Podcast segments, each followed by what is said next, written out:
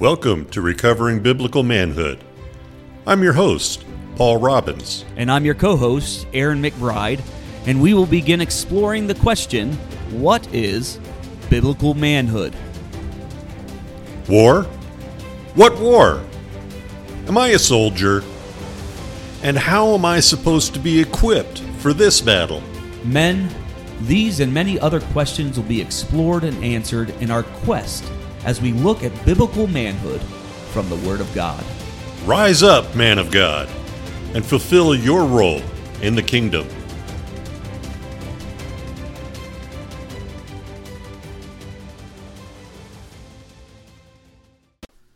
Hello, and welcome back to Recovering Biblical Manhood. I'm your host, Aaron McBride. And I'm your co host, Paul Robbins. So, last episode, we looked at how everything started with work that God was the creator of work and the very fact that his creative acts are the works of his hands. We also saw how that man being created in God's image gives us some of those attributes in a lesser way.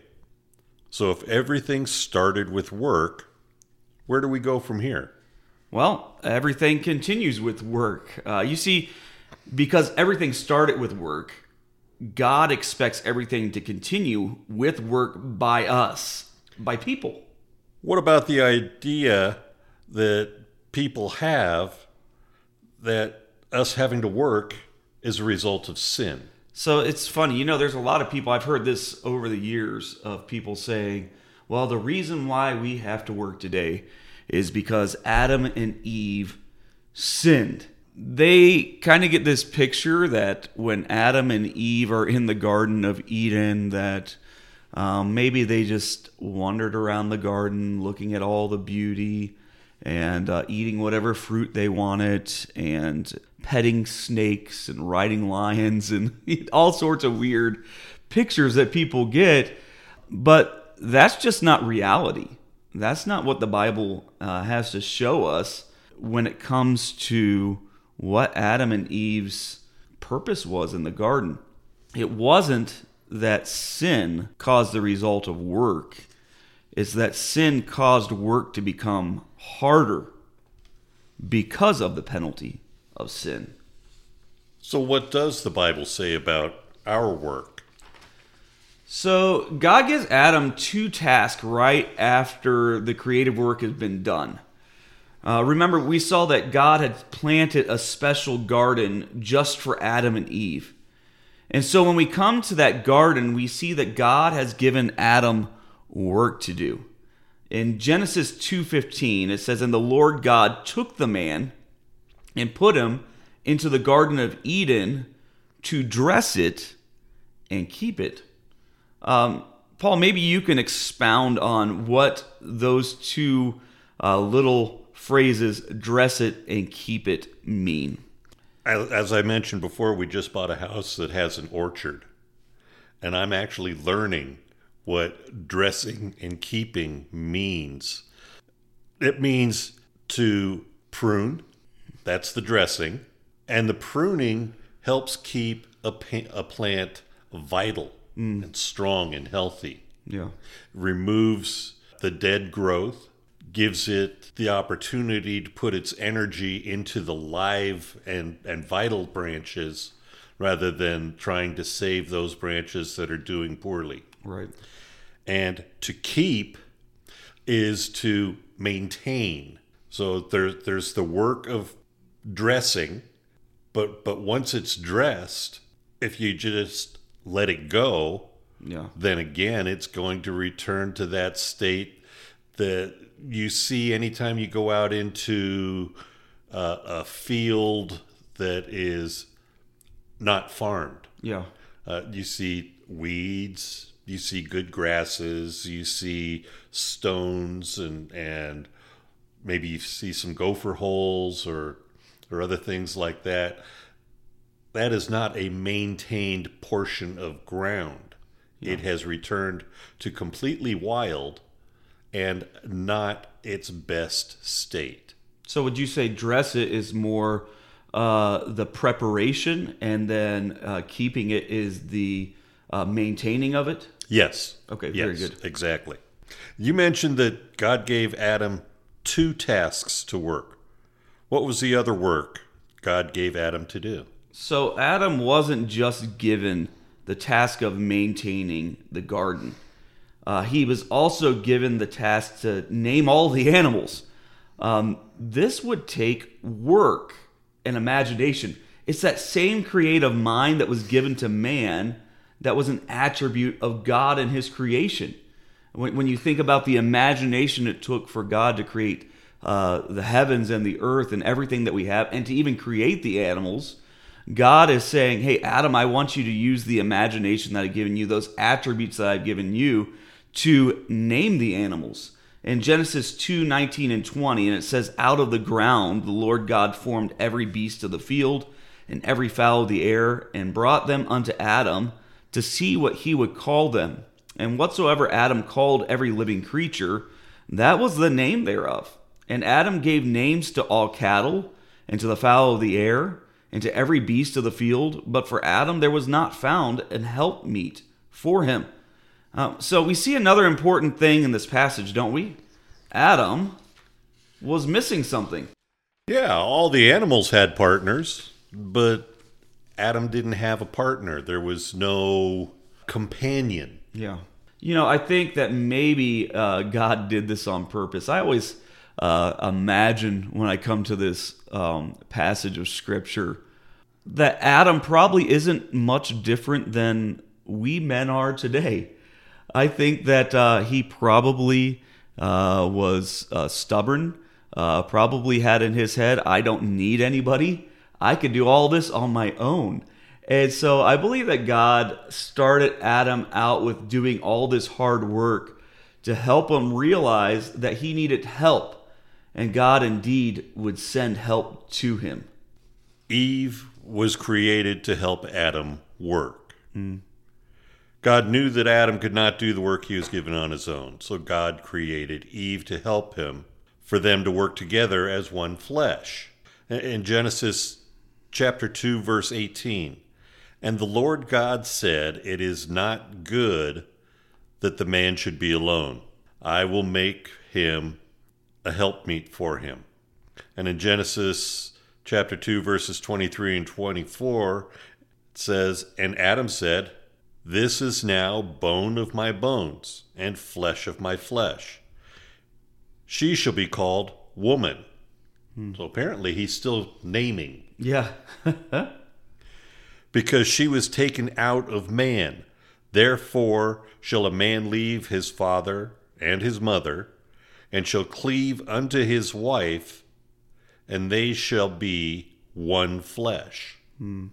We were created not only to worship God, but we were also created to work for God and for our families. And I know that we will expand on this a little bit later, but it always strikes me in this passage of Scripture that God already at the very beginning of time has set the precedence of what he expects in marriage.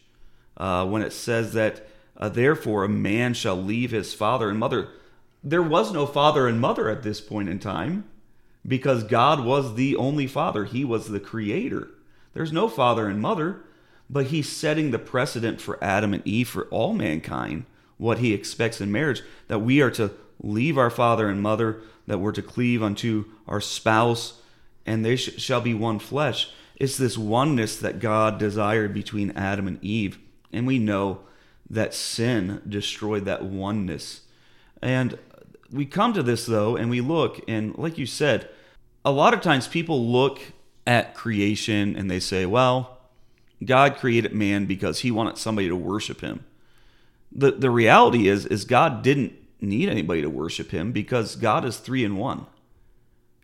God is complete. Yeah. And so the Son and the the Holy Spirit could worship God and God could worship them because they had everything that they needed in the Godhead. Um, there was no need for them to feel love because they had the perfect picture of love. There was no need for them to be worshiped because they had the perfect picture of worship within their own being. but God is also a God who enjoys creating things. And he looks at his creation and says, I want to create so that others can experience my love and see my glory and know who I am and, and know that I love them. Uh, it's just a, a, a mind baffling thing. So, so God is not creating us just so that we can worship Him, so that we can tell Him how great He is. Right. God wants a relationship with yeah, us. Absolutely. Absolutely. And so we see that God didn't just create us to worship, but also to work. And in that work is some of that relationship, right? When we look at our families um, and we're working, what is the purpose of our work? Well, to provide. If we're not providing for our family, what happens? The relationship breaks down. Yes, it does. And so God created us to worship Him, but also to work for Him. Why? So that we could learn to have that relationship with God. And He also created us to work to provide for the family. And what's amazing here is if if we look back at what we were kind of say, saying, Eve was created to help Adam work. We weren't meant to live life on our own. Adam wasn't meant to be by himself he was meant to be a co-ruler with his wife Eve. I'm, hoping in the future uh, that maybe we can um, interview uh, a husband and wife team um, that understands this idea of that co-rulership when it comes to uh, work or when it comes to ministry. Um, but really, it's not just about the work. We're to have a co-rulership together in our families in, in everything that we do, we're to have a oneness with our wife where we are working together for the glory of God. It's also a fascinating thought that God actually created us to work for Him and our families because He expects us to worship Him and bring Him glory in everything that we do. This should have a huge impact on how people view their work because that means that work is a form of worship. So, is there a specific type of work that God desires from us? So, we're going to dive into that a little bit more with our next episode uh, when we look at um, what is God's highest calling for our lives. But for now, I want to expand on some of the things that we talked about in one of the earlier episodes. Um, first of all, God's desire is to prosper our work. While God created earth perfectly, he also created it with leaving a blank slate for people to become innovative and to use their creative minds that he gave to them to use creation to bring God glory. Genesis 1:28. And God blessed them, and God said unto them, Be fruitful and multiply and replenish the earth and subdue it and have dominion over the fish of the sea and over the fowl of the air and over every living thing that moveth upon the earth. Now, there's another word in here. Uh, we saw that word dominion, which we we talked about that word in the past, but there's another word in here that maybe people don't uh, completely understand. Um, can you give us a definition of what that word subdue means? Subdue is to master or tame or conquer, to create, discover, and put your energies into something to make it greater or more complete. Hmm. This is pretty amazing when we think about the creation of God. I, I believe that God gave us a complete creation, but He also intended His creation to be made greater. And He put Adam and Eve in that place to use what He had created to make it greater. Uh, it, it's such a mind blowing thought that God told us that our job was to see the earth prosper, to see all of creation to be multiplied and fruitful, and to see the earth filled with the blessings of God's creative work, and to make it an even greater work than what God had created. God gave this work to us, to, to humans. Um, we're not going to rehash everything that the word dominion and stewardship means, But we need to understand that God put the care of his creation in our hands. God has always intended man to wisely use the resources of this world to work and create things. The word that Scripture used, subdue, indicates that while God made everything good, He left it with untapped potential for cultivation that people would unlock with their work. So that with their hands, with their minds, with their eyesight, they could take a field that is just grass mm-hmm. and by having stewardship of that grass, by having dominion, they can improve that grass so that it is healthier. Hmm. Healthier for the ground, healthier for the animals that are going to eat it, more productive. They're not recreating the grass, they are improving the grass that God created Yeah. not because God couldn't create better grass, but because this is what God's direction for man has always been. Yeah. Yeah, so so work is not a dirty word that so many people think it is. Uh, this is the purpose that God has given us. It, it reminds me of a quote I read in a book. Um, the book is called Work Matters by Tom Nelson, and, and I'll encourage you, uh, men, pastors, whoever, um, get a hold of that book and read it. It will transform the way that you look at work. But the quote that was given there is the reality is this without meaningful work, people lose a sense of significance and feel lost. So, with that quote in mind, how does that fit with the work that God gave Adam and Eve to do from the very beginning? So, this principle isn't just good for the work given to Adam and Eve, but it's good for the work that God has given you today, has given our listeners today, has given me today. That our work has significance, that our work has a purpose. And if we can grasp a hold of that, we will understand that our work is a form of worship to God. He has called us to use our hands. Whatever we do, do it for the glory of God. When it comes to the initial work that God gave to mankind, we have to understand the reason that we have been given charge over God's creation is because of us being made in the image of God. Um, we are the only part of creation created that way.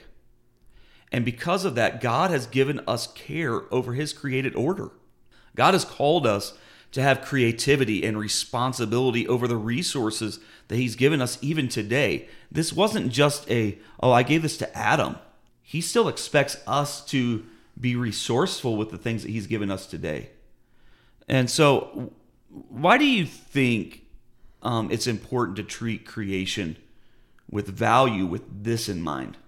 Because to God, nature has value and should be taken care of. Though nature is not equated with humanity, it is nevertheless important. For the believer, nature has real value. It is the realm in which God has placed humanity over. The command in Genesis to have rule over nature makes humanity responsible for the proper upkeep of God's creation.